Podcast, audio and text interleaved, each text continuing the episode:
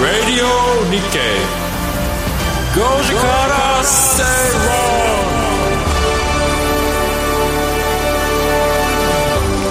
6月14日水曜日時刻は5時を回りました皆さんこんにちは吉崎誠二です水曜パートナーの藤田智子です水曜アシスタントの新宮志保ですそしてこの番組のリサーチ担当してくれます向井沙耶さんですよろしくお願いしまおす願いしますラジオ日経5時から正論5時生水曜日 ビジネストレンドやライフスタイルの話題を中心に番組を聞いてためになる情報をお届けしますすいません噛んだのはなんかメモしてるからなんですよ吉崎さんが何を喋ろうとしてるんですか何何だろいやいやいやあのーあれですよ、はい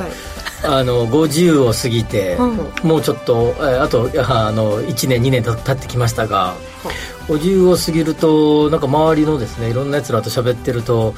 まあ、まあ僕はねあの会社、まあ、勤めあの一応会社勤めてはいますが、はまあ、どちらかというと、まあ、定年があるようなタイプの仕事じゃないんですえが、ー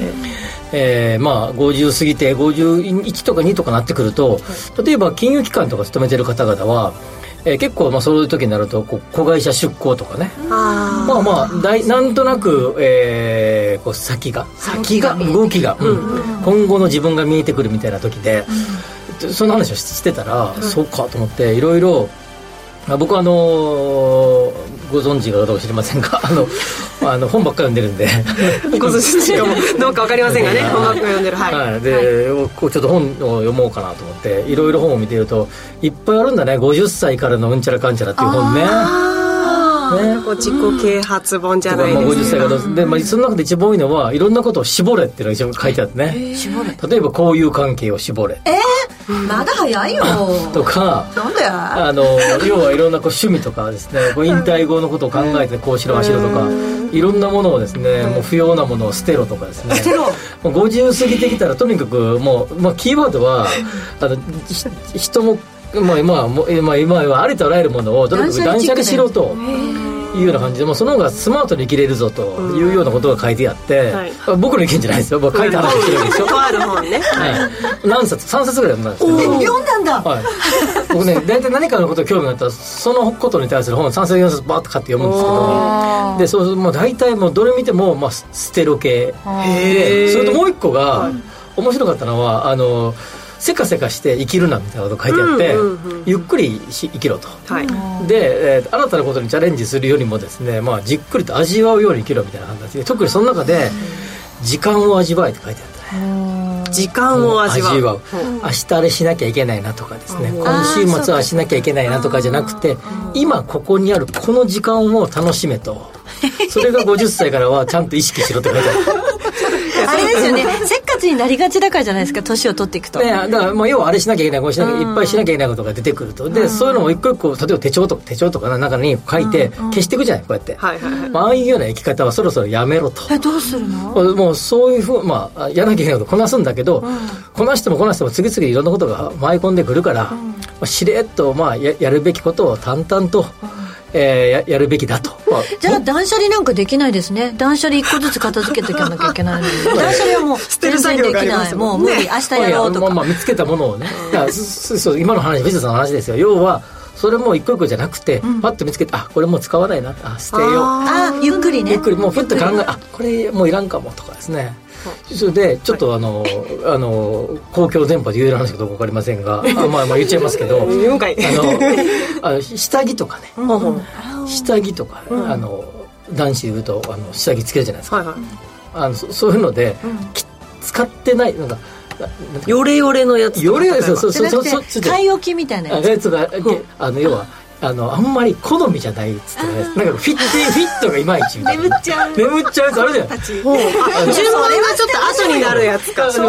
でもまだまだ新しいしはいはい使えるんだけど全然使えるやつ使え全然使えるんだけどなんかフィット感悪いやつってあるじゃん下着ででって出番がちょっと少ないやつ少ないやそつれはねあのあれですよあの非常袋に突っ込むのあなんか非常時な時はもう仕方ないから使うけど普段は使わないってやつは捨てる前にそういうのこう突っ込むのは僕昨日一生懸命ですねあのこのフィット感の悪い下着類、あのパンツとかシャツとか、あの靴下とか、うん大量に捨てました一昨日か、捨てたん捨だてた処理しもうもう多分こいつら永遠に出番ないなと思ってしかも今大量って言ったから本当に大量にあったんだ、これね78枚ねそうそれは十分ありますよ、いやで、まあいいやえいいんですよもう一言ぐらいでど そうのぞ中の一つになんか古川ちゃんから昔「こんなんどうですか?」って言われて使ったのとディレクターの古川さんだからこれどうですかって言ってだ からレースのなんか番組で取り上げた男性用のレースの下着あれすごくいいと思うんですけど僕にはフィット感が悪いなと思って本をきっかけにうん捨てた古川ちゃんごめんあれ捨てましたいやもういらないものはね捨てましょうそりゃっていう今日の話のオープニングのオチでしたそのメモを3文字で書いてたんですねえ2何文字で時間です時間があるんですね、はい、えツイートありがとうございます小じゃさん吉崎さん気持ちから老けたらダメですよ気も気持ちは老けてないですよ 老けるの話じゃないですよね気持ちは老けてないです気持ちはね受けないようにということでねでもなでも僕僕はでも昔からなるだけその多くのこうなんていうかなあの例えばこう交流会とかあんまり出たりはしないんでそうそういうのあんまり行ったりしないんでそれほどあの人脈多いタイプじゃありませんがあまあでもまあ50を過ぎてきたので気持ちは切らさないんですがただ使わない下着は捨てようとそうです ねまずそこから行こうかなと思いましただね考えなきゃいけないねでまあ公共電波を使ってあのディレクターに謝っといたということですはいはい、レースの下着を捨てた吉崎さんとお届けしてまいります水曜ご時世ですレースの下着が好きな人みたいになってるいいじゃないですか違う番組で取り上げたあのネタってことですねはい、えー皆さんからのメッセージツイッターでお待ちしておりますハッシュタグご時世をつけてつぶやいてくださいお待ちしていますそれでは番組進めてまいりましょうこの番組はココザスの提供でお送りします人生100年時代あなたはどんな人生を描きますかお金に困らない人生にしたいやりがいのある仕事に就きたいお気に入りの間取りの家に住みたいあなたの描く理想の人生をココザスが幅広くサポートしますさまざまな資格を持った専門家がお金仕事住まいについて無料でアドバイス一緒に豊かでワクワク生きる未来を作りましょう詳しくは番組ウェブサイト右側のバナーからココザスホームページをチェック世の中を知るポッドキャストコンテンツ「聞く日経」毎週平日の朝6時頃に日本経済新聞長官のトップ面などえりすぐりのニュースをお届けする有料音声コンテンツです初回購読から30日間無料詳しくは「聞く日経」で検索 Radio Nikkei. Goji Kara Seiron. ラジオ日経5時から正論東京虎ノ門から生放送でおディ届レけクしてターが入ってきたいますじゃないですか、はいこっちの部屋にどうしても言いたいことどうしても言いたいことがあったじゃないですか吉俺崎はさん俺は履いてるって言ってましたそう吉崎さんが捨てたレースの男性用のパンツディレクターの古川さんは大事な仕事がある時に履いてるここ一番というところに入って今日は履いてるんかな今日は多分履いてないんじゃないですかここ一今日は入番ってないじゃないここ一番別に大事な日じゃないんでいや大事でしょどうでしょうね後で見てみてください吉崎さんいやいや嫌な遠慮して見せ合うかい最初のコーナーいきますトレンドピックアップですビジネスライフスタイルなどで今話題になっているトピック取り上げます番組が今回取り上げるトピック向井さん紹介お願いしますはい今日のキーワードは若者バーチャルだけじゃないシニア YouTuber に注目ですそれかはい、このですなんです全国のあの向引っかかいかっちゃやった今もう さやファンがうわもこうの今デス今が聞かいらたく気になてるずっと気 週ににな1る回の、はい、吉崎さん曰くデスコーナーデスコーナー行きましょう誰か知らなかったと思ったはい 行きましょうはいえー皆さん YouTuber YouTuber とかいろいろ今までもご紹介してきたと思うんですけど好きな YouTuber さんとかそもそも YouTube って見ることは頻度は私はうちの主人が「人間 TV」っていうやつが好きで原田龍二さんのなんか心霊ものを見見たりなんか陰陽師の人の見たりとかしてますね結構なあごで趣味もあんまり見ないかなご自身は吉崎さんは僕はプロ野球とかあのゴルフとかスポーツ系の YouTuberYouTube ばっかりですねほぼほぼほぼ100%にそれ以外はあんま見ないですねあなんか音楽系のやつは見ますかね、うんうんうんシングさんも私ほぼ見ないですあ見ない見ない人が多い なありますそうですねなんか年齢層かなまあ周りはね結結構ね YouTuber のチャンネルとかね見てる人多いですけどどうでしょうかうんはい、えっと私はちなみに結構見るんですけど、うんまあ、番組ではこれまでバーチャル YouTuber、あといわゆる U- VTuber であったりチャンネル登録者数690万人の人気チャンネル東海オンエアを紹介してきましおー紹介してきたたがねはいえっと、今シニア世代の YouTuber にも、えー人気が集まっていますシニアはい、今日はそんな人気なシニア YouTuber を紹介します、えーすごいね。でこの方有名ですよねちょっと見てみもよう喋ってません。もはい そうですね、な んかいいツッコミでした。そういいですう大女優に。大女優に突っ込んでうきま大し丈夫です行きましょう。はい、えー一つ目は、えーチャンネル名はウォーターカラー by 柴崎さん、えー2017年にチャンネル開設チャンネル登録者数はなんと167万人、えーこの方水彩画講師の柴崎春道さん75歳が水彩はじめクレヨン色鉛筆などさまざまな画材の特性を生かしたか描き方を紹介しています、水彩画で簡単に樹木を描くコツをまとめた5分の動画やあとは子供の頃に使ったことがあるはずの16色の、えークレヨンとかを使ってこうリアルに人物画を描いていくっていうのが、はい、どちらもこれ簡単に書くけうどんねそんなに簡単にはそそうなんですよね650万回再生回数超えてるそうです、うんう TikTok とかにも流れてきてますよあそねうですねうんうんえー海外のメディアとかにも結構取り上げられたことをきっかけにチャンネル登録者が急増したそうなんだはい字幕も英語対応で外国人も見やすくなってるということですまた確かに言われてみれば見た目はこうおジじェいンちトゃんルなな感感じじででね。ねはうんい。優しい感じねはい。 2人目2つ目チャンネル名は「アースおばあチャンネル」可愛いですねおばあチャンネル。はい、うまいえな。ー2020年にチャンネル開設チャンネル登録者数は15.8万人、えーこの方古い団地に一人で住む御年88歳の多良美智子さんの日々を日常の動画を孫が投稿しています孫が。孫がねへええー外出自粛の時にこう孫が美智子さんに YouTuber のあ YouTube の見方を教えたところいろいろな YouTuber の活躍を見て孫に YouTuber やってみたいと言ってきたのが始めるきっかけだったそうです。で、えー内容としては料理や手芸を楽しむ日常の動画になっていて再生回数が100万を超える動画もあります。といったことでこうそんなシニア YouTuber の活躍が出版社の目に留まって昨年3月には一人暮らし時の自身の日常を綴った単行本を出す版ごい12万部ベストセラーとなって今年3月には2作目が発売といすうごい今のびのびののびのび。アースのびのびバーチャンネルさん YouTube から本を出版する。た。もうちゃんめちゃくちゃ金持ちでしょうね。そうですようん。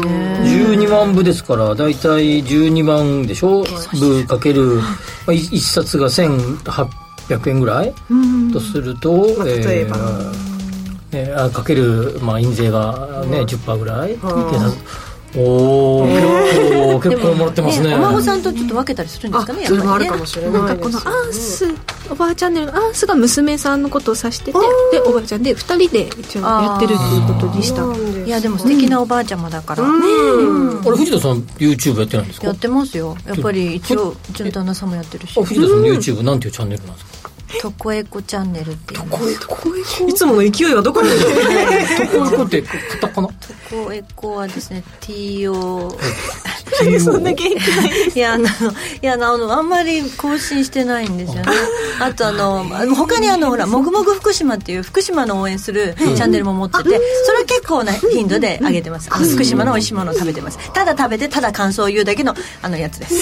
でもね動画作ってやっぱ撮って研修してアップする。は大い変ですよね。そうなんですよであうちの旦那さんも YouTube やってるんですけど、編集は私ででもなぜか出してるのは旦那さんなんですよ藤田さんのやつは誰が撮ってるんですか私が自分でやって自分でやってるんですか勢い勢い勢いくだ さい勢いいつもの勢い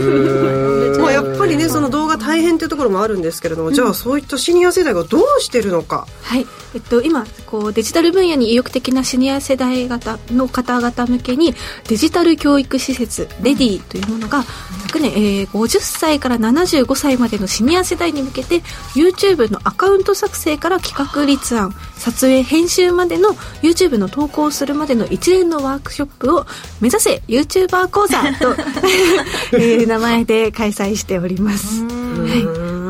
まあとなぜシニア YouTuber が受けるの、はいはいはいってとこなんですけど、うんまあ、祖父母や親に元気でいてほしいっていう子供側がこう投稿して投稿を進めるケースだったりこう逆に孫たちに何か残したいといったことでこうシニアの方々が自ら始めるケースもあってこうなんていうのホームムービーみたいなこう思い出作りみたいなそういったほっこりした内容になりやすいのがこう見てる方もうん癒されるっていうのがあるかなというとうこちろのです。母も80過ぎてますけど、やっぱりおじいちゃまと孫の、あのなんか YouTube チャンネルをしょっちゅう見てるみたいこれどんな人がこれ見るのシニアの若い人とかそうなんですよあとはその本当に同世代の方が同じような感じで見てるとか、いや金さん銀さんみたいな感じ昔で言うとそんなには言まっあ、でてないもけ金ど、さん銀さんの暮らしっぷりが見られるならどういう生活をしてるとか金さん銀さんの知恵とか生きる知恵とかが見られるとなると結構若い世代も見るってそこうとなんなんでですすよしょうでねね。話しかけたりするんですよお孫さんが「おばあちゃんおばあちゃんこれなんとか」とかそれでなんかこう始まっていったりとうんそうかそうっていうのがありますよね例えば料理方法とかだと、まあ、おばあちゃんの知恵じゃないですけれども、そういったコツとかを配信したものが、まあ、そのシニアのお知恵というものが視聴者に役立ちバズるっていう場合もあるみたいです、なるほど、うんあとは普通におばあちゃんがプレゼントもらって喜んでる顔とか癒される癒されるみたいなうん、ことなんだと思いますけど吉崎さん、ねはい全然乗ってこないいやいやいやでもねあのやっぱりでもね、あのーこれから多分、えっと、今70代の前半の方々がまあいわゆる段階の世代の方々、まあ、その方々がこう,、ね、こういう世代に差し掛かってくると、まあ、彼らはね、えー一番彼ら彼女たちは一番こう現役バリバリ長年働いてた方々ですから、はいそのボリュームゾーンの方々がこうこういう世代に差し掛かってくるとやる人も増えてくるかもしれないね。発信する側としてね側としてそうするとと一つの一大なんていうかなあのこうストリーム生まれるかもしれないね、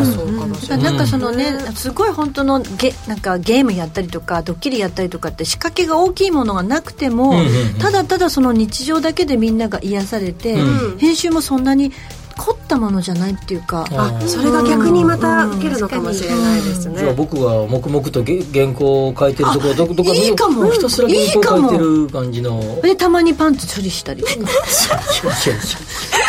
いや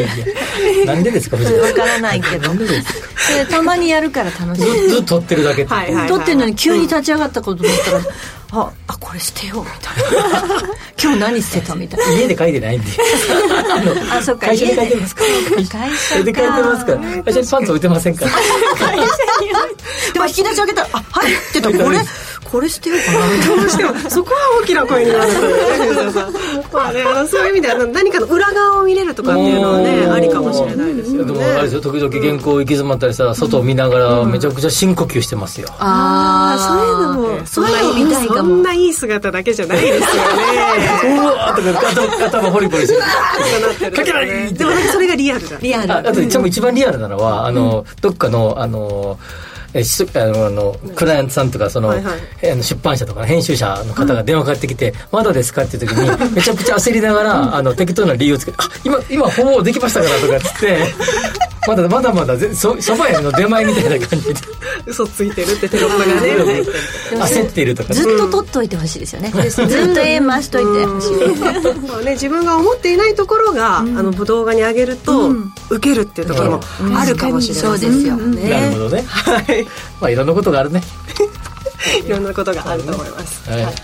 えー番組ツイッターに藤田さんのチャンネルの、えーリンクをアップしました、おー皆様ぜひご覧ください泣かないでください藤田さん藤田さんじゃあ今度こここのこの番組とコラボでなんかしようじゃん、そうですね、ここでな、あの回しちょっと回してとてけばいいねですそうですねラジオの裏側とかね、裏側みたいなはいはいこれはあの藤田さんがいかに CM 最中にペラペチャペチャ喋ってるかはあ そうですねあそれはいいです全然いいですはい第10位がいかに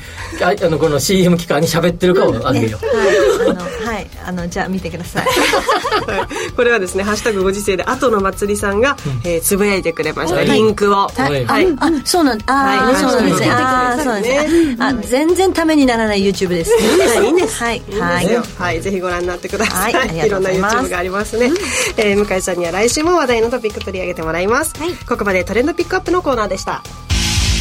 Radio Nikkei. Go Jakarta, stay wrong. 6月30日金曜日東京銀座のフェニックスホールで無料投資セミナーを開催します。第1部は、朝材でおなじみの井上哲夫さんが聞き手を務める、ニューアートホールディングス個人投資家向け説明会。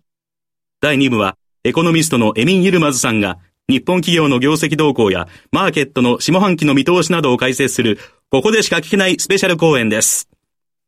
当日ご来場された方、先着50名様に商品券500円分を申請。お申し込みは、ラジオ日経ウェブサイトから。抽選で100名様をご招待。締め切りは6月23日必着です。月曜夜10時30分は、週刊日経トレンディクロストレンド。日経トレンディと日経クロストレンドの編集長が、今旬な話題やキーワードを解説します。週刊日経トレンディクロストレンドは、毎週月曜夜10時30分、ラジコタイムフリーでもどうぞ。 5時から正論生放送でお届けしていますラジオ日経5時から正論この時間は気になるニュースのコーナーです身近な経済の話題など今気になるニュース吉崎さんに解説していただきます今日まず最初のニュースはえー、っと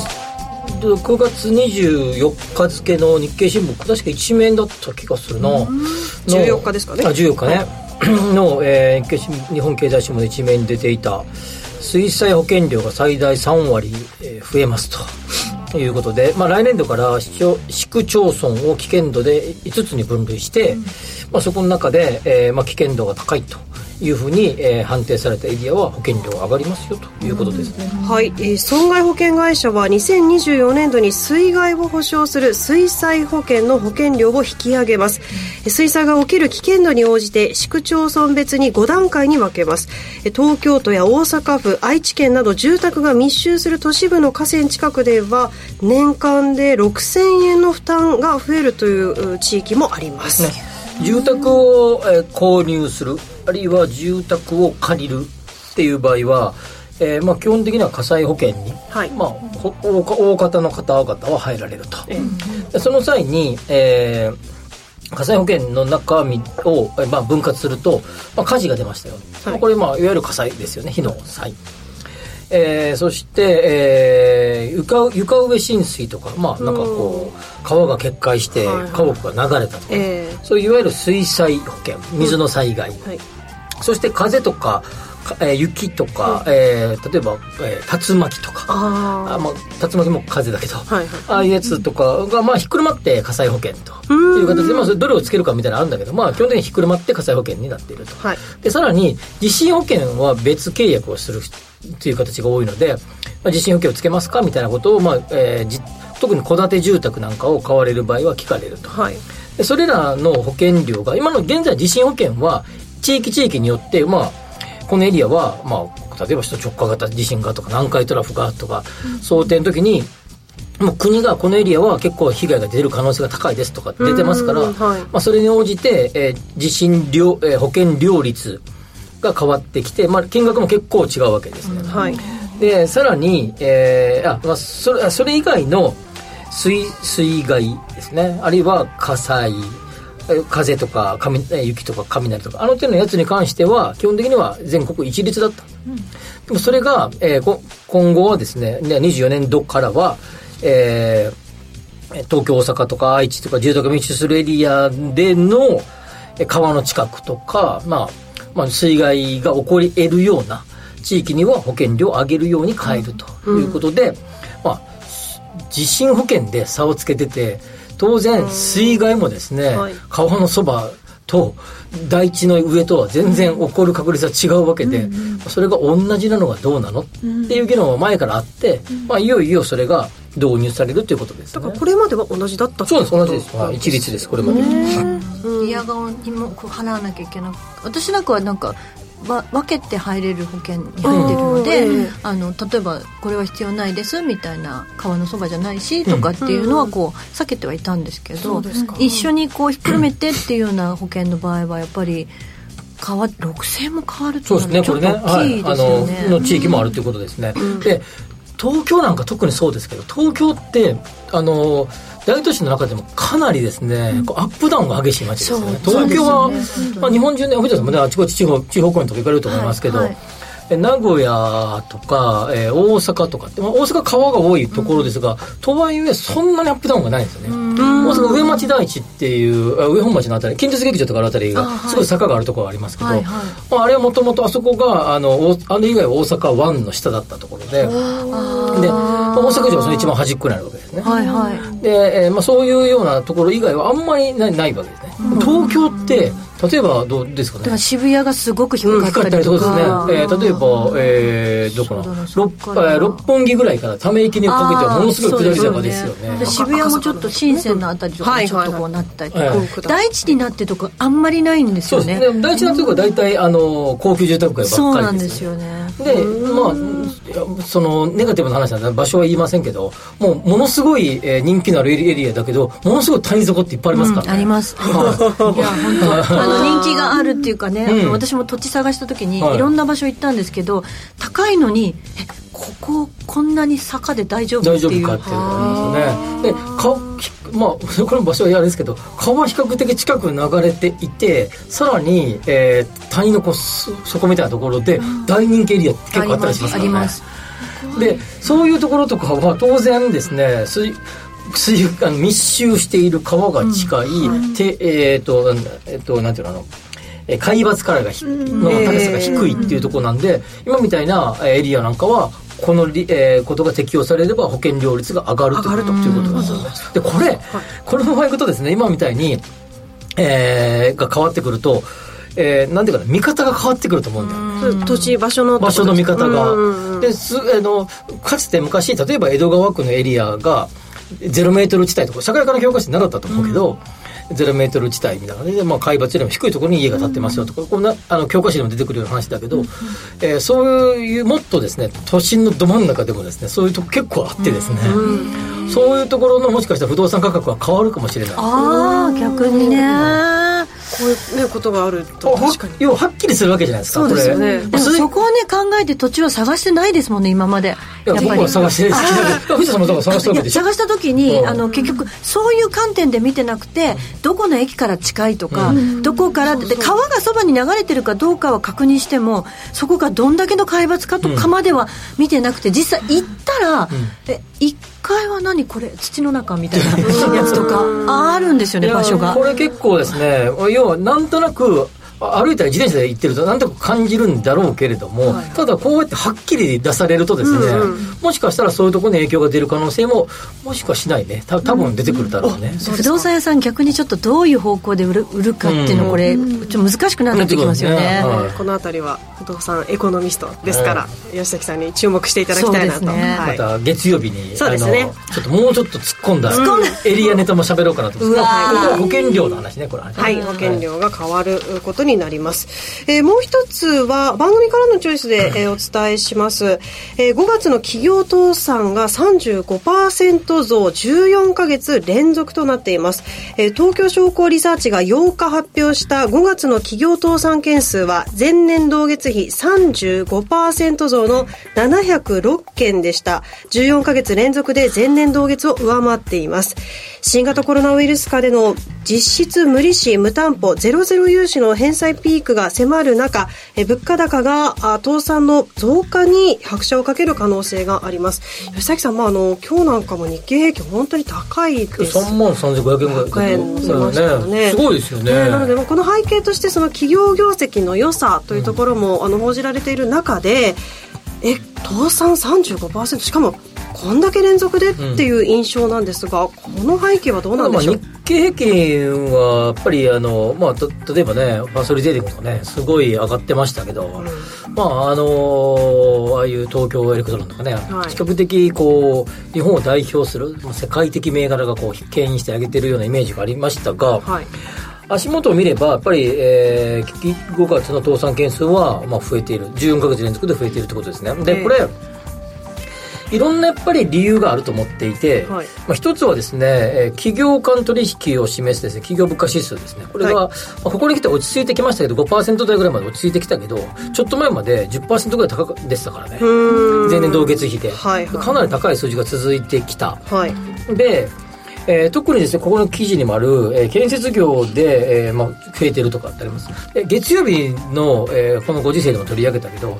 えー建築建設業の、えーいや利益率が下がってるっていうのをえー月曜日の番組でも、はいえーお伝えしました建設業の倒産が目立っているというここれとはでね、すねはいで現その月曜の取り上げたのは利益率が下がっている、ほうつまり、えー原材料費が上がっていて、例えば受注した時にですね、例えばい10億円で建築するって受注してたけど、で原原材料費をこれぐらいで、こ人件費これぐらいでと思っていて、じゃあ利益10%とか15%は残るねと見てたのが、どんどん上がってきて、意外と、えーひえー全部締めてみたら、利益ほとんど出てませんでしたみたいなことが起こっているということで、まあ、これは完全に原材料費、あるいは人件費が、この間で上がってきたっていうそれのがは背景予です想できなかったっていうこ予想してたでしょうけど予想を超えと超てえいてたきたということと、まあ、それが価格に転嫁できればいいんですけど、まあ、と特に建築業なんて請負契約ですから、ねあーその時にってそこのと時に契約した金額でじゃあ何何何千万円で家建てますとかって決めるわけですから、まあ、後からごめんちょっと、ね、すんげえ値上がりしたからさと。 材木値段が上がったからさ、その分ちょっとだけ余分にくれますかとはなかなか言いにくいわけで、あーそうですね買い手としてはおいおいってなりますよねなるそうなよねると契約したじゃんってやつよね、そういうこともあるんじゃないかなと思いますね、まあ、そういう意味じゃこうだから建設業とか卸売業とか増えてるっていうのが、えー出てますが、まあ、円安による仕入れコストの上昇と、それともう一つやっぱり人件費だね人件費ものすごく上がって人件費上がってき今日岸田総理は賃金賃金をもっと上げていく方向に、えー、舵を切る話を、えーコメントを、えー国会で、はいえーお話しされてましたが、まあ、そうするとですね、まあ、ますますですね、えーその人件費が上がってくるってことですから、まあ、こういう、まあ、倒産が減るかどうかは別として価格転嫁が進んでいくようにならないと倒産は増えるでしょうし価格転嫁が進めばですねもっと物価上昇が続くというところですね。これ難しいですねあの以前番組でもお話ししましたけど物価は上がるのでやっぱお給料も上げてほしいけどこうやって倒産が増えていくそれは人件費が問題でってなるとどどう折り合いをつけていくのかっていうとこやろっぱがでも人件費の方が、まあ、後で上がってくるんですがあの地高でくるんだけど、えただい資本主義社会でこう我が国は回ってるわけで、はいまあ、2%とか3%前後のインフレ率がないと、ええ基本的にはあの正しく回らないえ国としてってこ国ととしてというか、まあまあ、国の経済としてっていうことねうん回らないわけですからだからまあ現現時点での上がり加減っていうのが、えーまあ、そういう意味じゃ正常っちゃ正常なんだよね。はいはい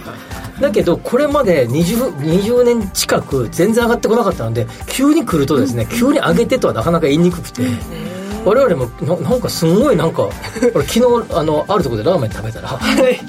850円したんですけど、ここなんか昔680円やったな思いますでもそれそれすごいある あるよ最近ねあるあるよね、うんあれみたいな感じでそうそうそうなんかひゃ大体なんかラーメンなんかで言うと100円は上がってるなって感じはするよね、ねもうなんかこんここへ来て資本主義っていうのをなんかこんなに聞くとは思ってなかったですけど、だから、あのシングルさんのこのギャラがどれぐらい上がってるかってことですよ。本当ですよねだからそういうとんころですよ本当はにい、そういうことですよ。古川さん古川 さんあ目が目が合わないでも役者たちとかミュージシャンもあの劇場とかライブハウスのチケットってそこそこ上げられないんですよねおーもうそのなんかイメージではいはいはいはいこれくらいってなってて今すっごく微妙ないろんなことが起きててチケット代プラスドリンクみたいな、あーありますね今までドリンク代入ってたのにみたいなのとかでもさ昨日かなんかニュースで万博が入場料が7500 7500円円すごい高いなみたいなことを書かれてなんか報道されてたが盛んに、だけどまあだけど今藤さんの話と同じでそう今思いましたね私も、要はまあそれがまあそういうもんだよねっていうふうになってこないと、はいこういうのは回ってこないってことですよね。どうなっていくんでしょうかなので、はいえー慎吾さんがギャラを上げてもらうということがまあオチですね。また目が合いませんでした以上気になるニュースのコーナーでした Goji Kara Say Wrong. ラジオは一方通行ではありません。パーソナリティと聞いているあなたの心が合わさって、その瞬間に合う心地の良い世界が作られています。あなたが気分を上げたい時やリラックスしたい時、ちょっと寂しい時や、ぼーっとしたい時など、その時の気持ちにぴったりな音や声を準備して、あなたをお待ちしています。ラジコは、どんな時も、居心地の良い場所でありたい。聞く場所が、家だって、移動中だって、海や山でも、あなたが耳を傾けるだけで、そこが一番の場所になるように。心が整えば、今日も明日も、きっといい日になる。さあ、心地の良い声を浴びていきましょう。世界を広げる音がある。ラジコ。 5時から正論ラジオ日経よし、えー、5時から生存生存じゃ もう大丈夫ですよ頑張りましょうすいませんちょっとなんか匂いがねいろいろしてきちゃったからそうですねもういっぱいのことを考えてました、はい、生存中ですが5時から正論です東京虎ノ門から生放送でお届け中 ツイッター行きましょう「ハッシュタグご時世ありがとうございます」柿原町の松さん東京の地形談義とっても面白いです地理地形土木と経済を含む市民生活一体不可分ってもんでしょうかね,うん、う、ね、えー、掘り下げてほしいですということですえーハオさん阪神間も海と山が近いから坂道が多いちなみにうちの市は川より低いビクビクとこれどうなんですか川より低いところはね多分こういう両率上がると思いますが阪神間は、まあ、例えば神戸とかあの大阪神戸にかけてはですね山からこう山の中腹のイメージですよねこれだからで当然山のと海の間には川が流れてて、はい、川のところは当然さっきの川の話ですね、うん、東京はですね入り組んだ感じなんですよね、で阪神間は山と、えー、海ですからなだらかな傾斜地ですからこれ多分ねそりゃそうなるわなってことですよ、ね、そうそうなるわなって、はい、そうそうそうそうそういうことだよねそれとこれとは違う話で東京はデコボコしてるんですよ複雑ですかねやっぱもともと埋め立て地がすごく多いからっていうのが一つあの海側はそうですねで内陸部はやっぱり昔はやっぱそこに水が入ってたところ徳川家康の川そうですね、はい、渋谷とかもそうですねちょっと今度紐解きましょう。はい、楽しみにしてます。はい、ここブラタモリじゃ ない。あの、なんかやりましょう。ブラ 吉崎。ちょっと違う、ブラ政治。ブラ政治。ブラ政治。いいですね。ブラ政治。行こう特集コーナーです日頃のライフスタイルにプラスとなる情報をじっくりとお伝えしていきます今日の特集梅雨に活躍便利グッズということでお届けしてい きますなんか盛り上がっちゃってるよいいですね向井さんもイエーイがうんかわいいもう何をしてもかわいいね、ね、どうしたらいいんだろうこれお伝えできないこのかわいさ こうなんか声だけじゃねもう本当お伝えできないこの雰囲気がねねありますよね素敵ですはい本当にバランサーだと思いますバランスを取るバランス。早く進めましょう。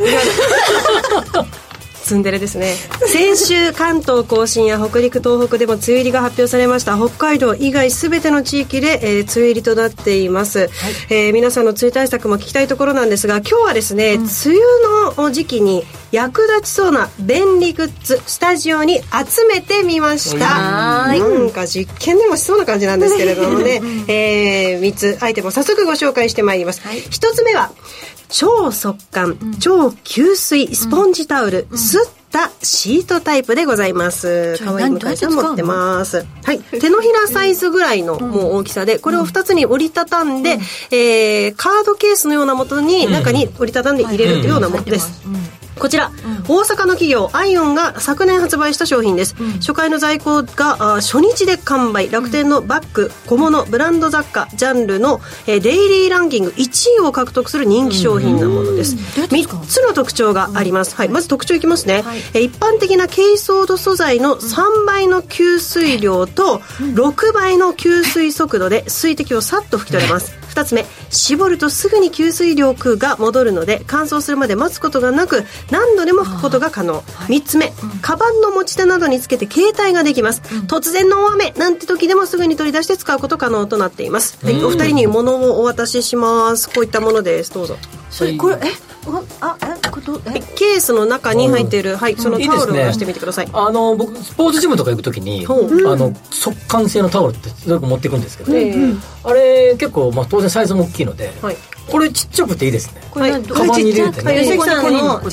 れどこでいいの？はい、あのちょっと床に垂らしてみてください。吉崎さんのテーブルにちょっと垂らしました。すごいね。あ、どうですか拭いてみると拭いた感じ。すごいすごいあすごい。あすごい。藤田さんも自分で水をすごい。びっくりした。すごい。藤田さん。これはすごいよ。いい反応ありがとうございます。さすが通販でなんですいや違かうのあ違う違う違ういや本当にさ絶対これは1回じゃ無理だろうなっていう量を垂らして結構な量垂らしましたね今ガッて置いただけなのに全然普通に取れたあのテーブルさらっとしてますか。してるしてるこれ何事もなかった感じ藤田さんこれいくらするんですかこれ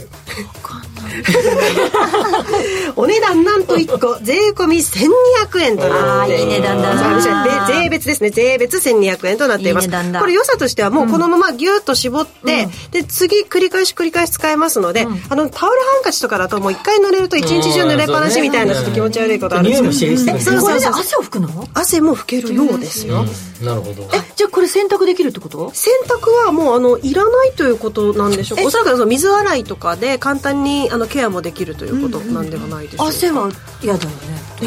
ちょっと洗濯に関しては後ほど調べていきますね。はい。二つ目いきます。二、つ目は国内最小サイズの調味料専用乾燥剤、カタマランです。カタマラン。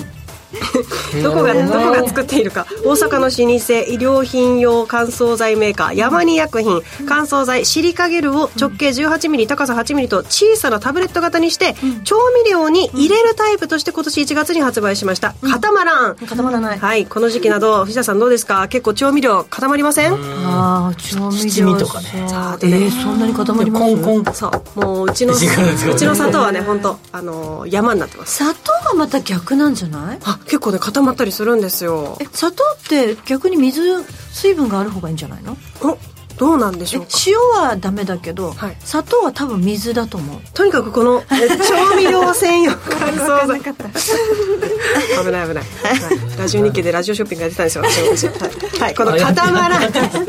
はいカタマラン入れることで調味料のサラサラをキープしてくれるとのことです、なんといってもこのサイズ感コンパクト容量の小さい小瓶ってありますよね、うんあそるあれるこそ七味とかそうそういうのにも入るサイズになっていどれくらいの大きさますなんですかはい、これあのコンビニで売ってるようなあのグミとか、グミみたいなラムネとやかつだよねの、あのパッケージがねサイズのパッケージの中に、はい、こんなサイズです。藤田さんどうぞ。あこれなんかさよく入ってんじゃんゃんなんかあのやつにあ入ってるやつに似てるそうそうあの、入ってんじゃんなんか元々入ってるもの、乾燥剤みたいなのありますよね。その、それではなくて、まあちょっとラムネのような本当に丸みを帯びあた。でもこういうの形もあるあ本当ですかあらあらねうん見かける見かけるはい、んちょっとなんかまあ食べないでくださいね美う味しそうに食べ見そうえるんですけれども、うんやばい食べそうはい、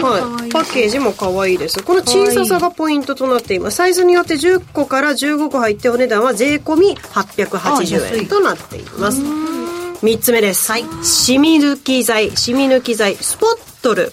なんか名前がギャグで面白いですね。えー、梅雨はこういうのそうだねよねみんなねね、面白いですよね。うんはい、滑らない衣替えのシーズンです滑らないとか。久々に出した夏服の襟元黄ばんでいたなんて経験ありませんでしょあうりかますありまうちは出してきた T シャツもう首元すごかったです東京のクリーニ ング店ハッシュが開発したこのシミ抜き剤、そんな黄ばみや古いシミさらには食べこぼしや口紅といった汚れに数滴垂らして数分放置その後に濡らしたタオルなどで拭き取るだけでシミを抜くことができますこれ仕組みとしてはこの会社が特許も取得しているという